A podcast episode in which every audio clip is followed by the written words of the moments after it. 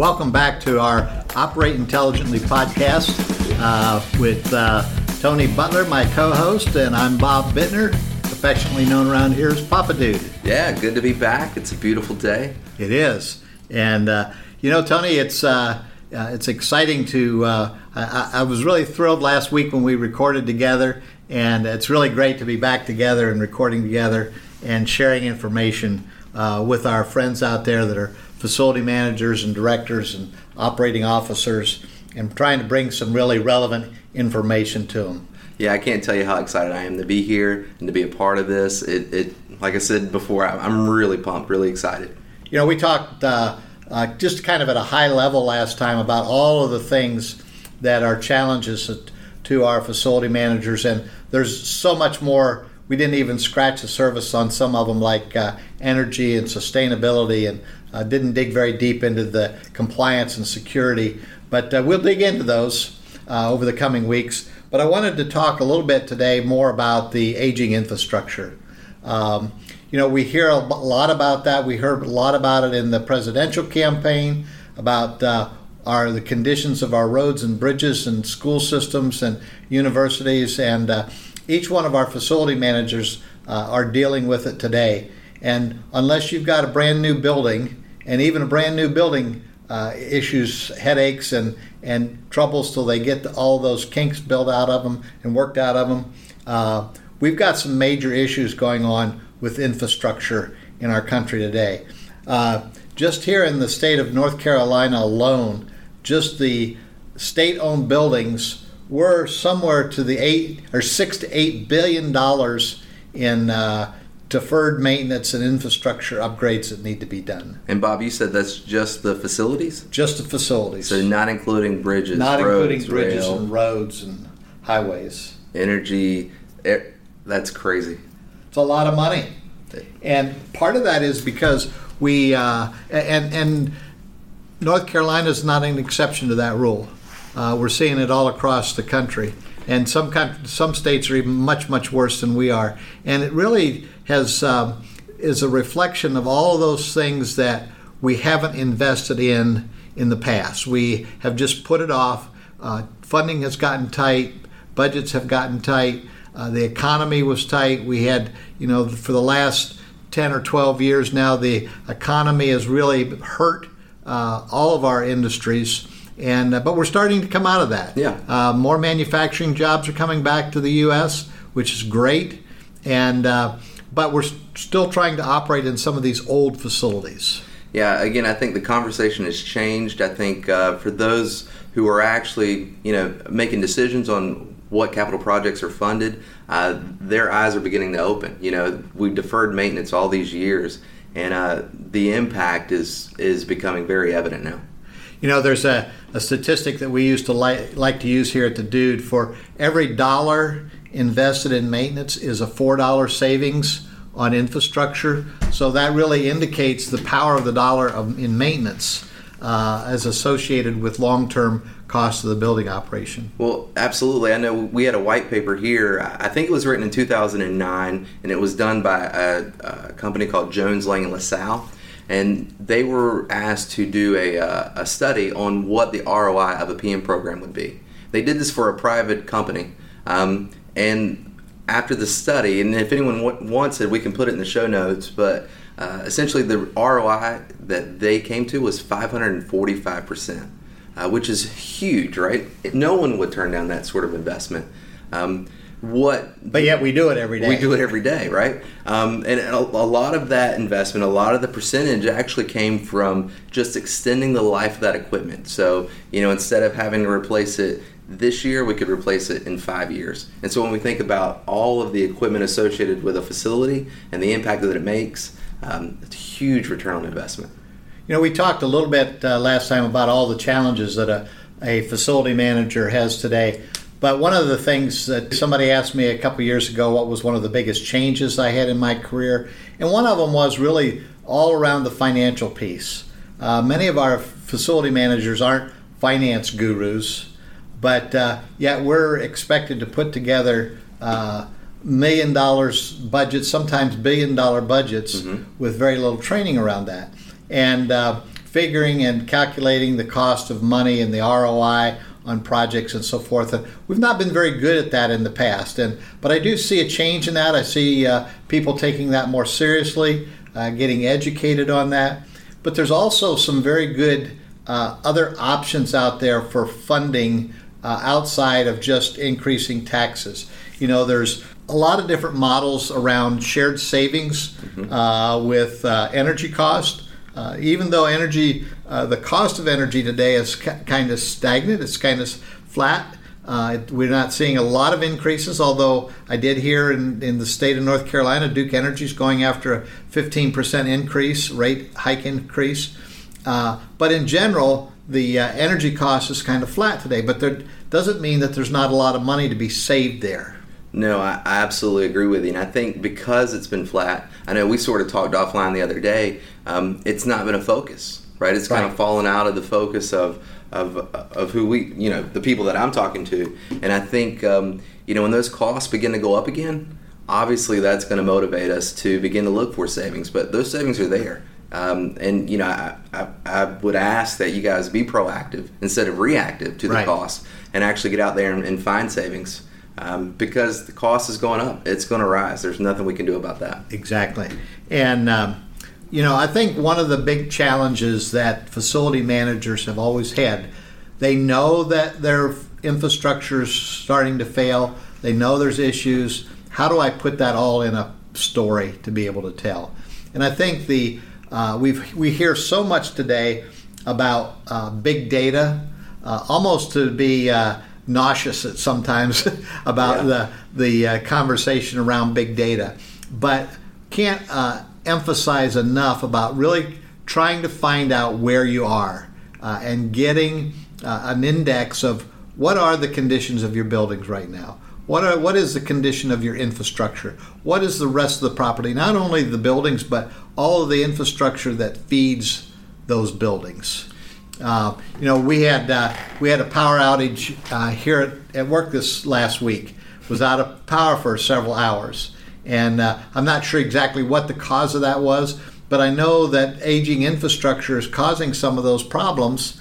And every time that happens, that's a lot of money that uh, businesses uh, and business interruption cost to even just to have a power outage or a water shutdown to a facility. Yeah, it's a huge impact um, on, on all the businesses and everyone who's just even driving. You know, you think about the accidents that, that happened because there were no stoplights. Um, you know, you talked about understanding the condition of the of the facilities. Uh, that information, you know, you have to tell your story as a facility manager because if you don't, no one else will.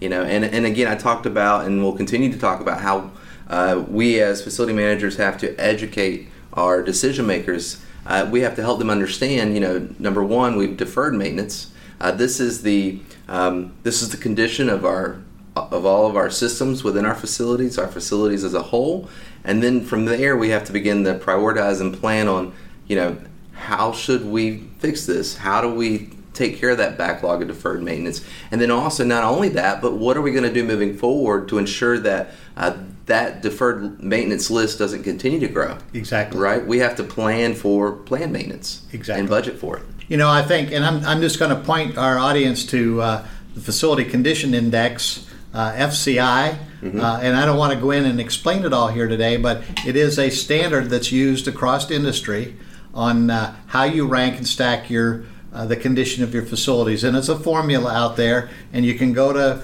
uh, our best friend Google and uh, Google will tell you all about facility condition index, and you ought to understand that it's not a complicated it's not a complicated formula, but there are some numbers that you need to know about it. You need to know how much your facility is worth, and you need to know how much deferred maintenance that you've got in there in dollars and cents, and you'll be able to uh, rack and stack your the uh, condition of your buildings mm-hmm. and do it.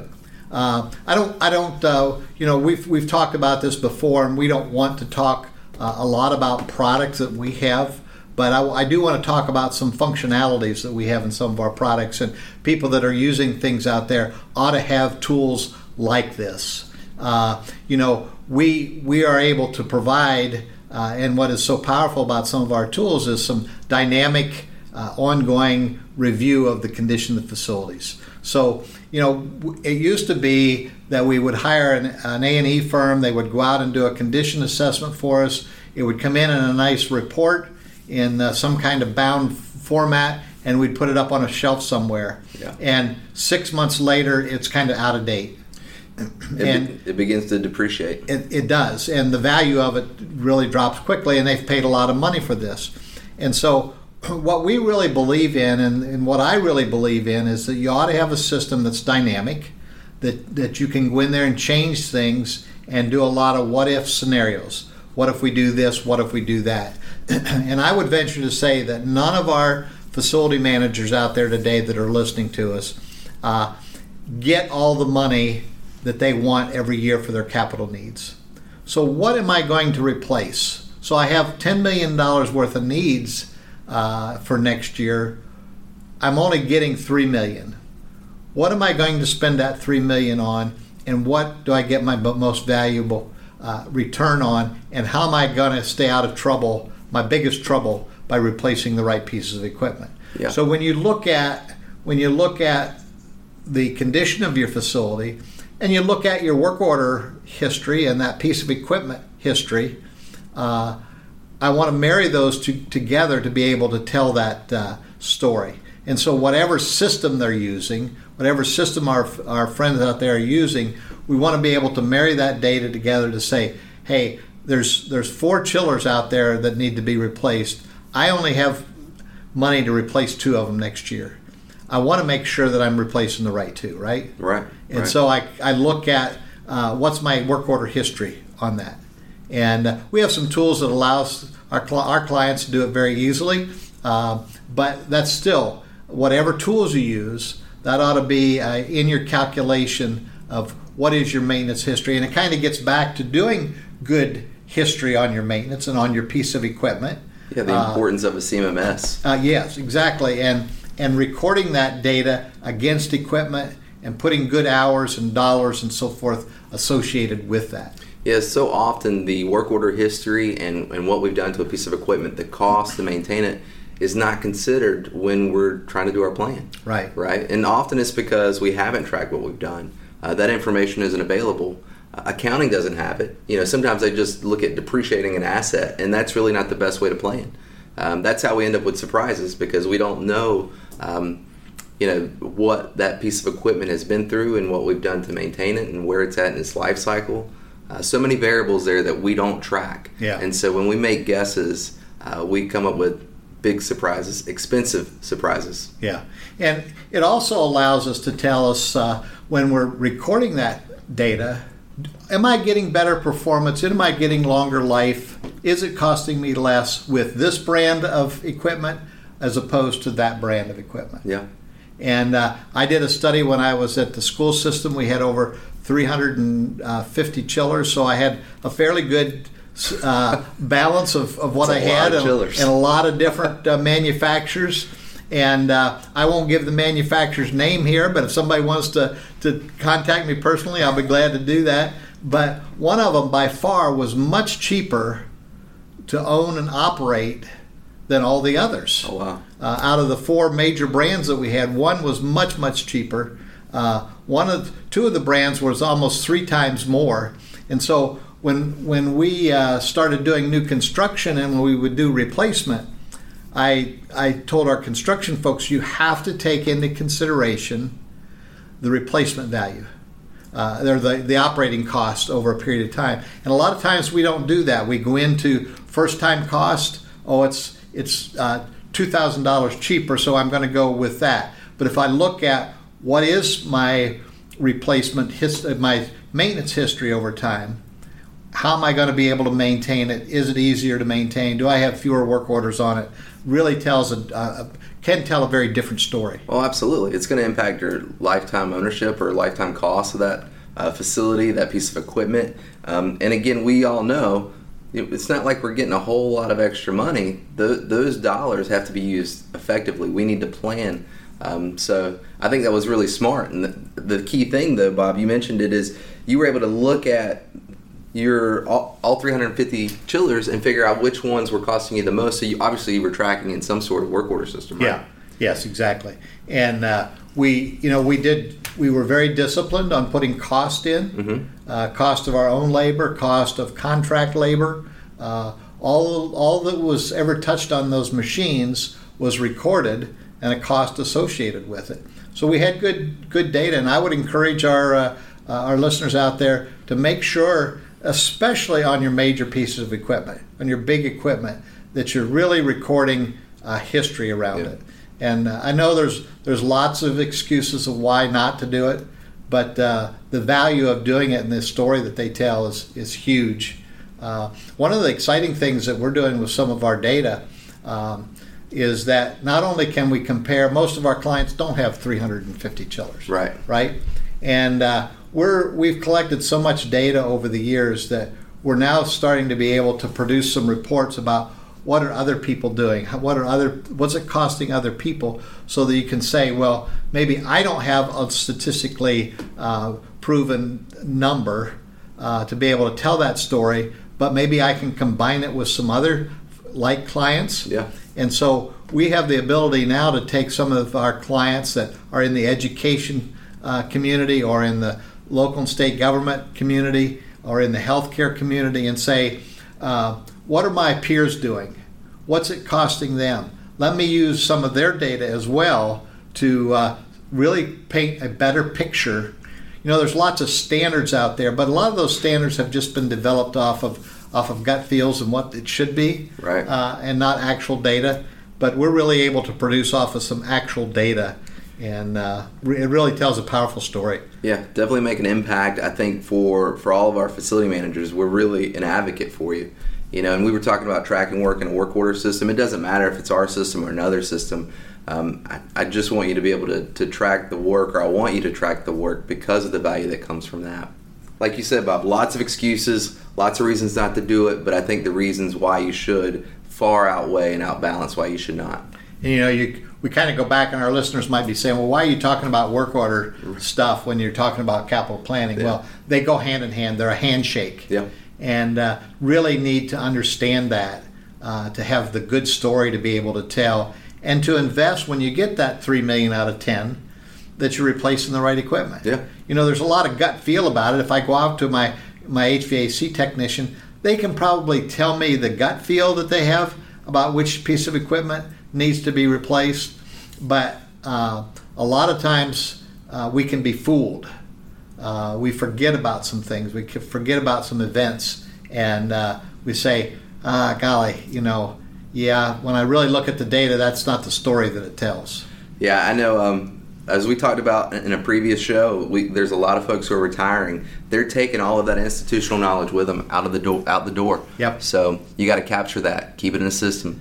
So uh, just encourage people to uh, on their capital planning to look at all of the data that's out there available to them. Uh, understand what peers are doing. Understand what uh, what the data is telling you. Understanding what your work order is telling you. That uh, so they can really focus in, uh, spending the money wisely, spending it in the right place, and people will appreciate that review of that, and you'll be able to go and sell your story so much easier. Absolutely. So I, know there's a lot of value in that. The folks who are making decisions will see that. Um, that story that you tell, you have to tell it. No one else will tell it. Yeah. So it's definitely insight into how things are being ran and what's happening within your facilities. You know, we'd love to help uh, any of our listeners if they have specific questions about that and uh, want some specific uh, illustrations. We'd be glad to sit down and, and talk with them uh, as to some of our experiences out there putting those plans together. Absolutely.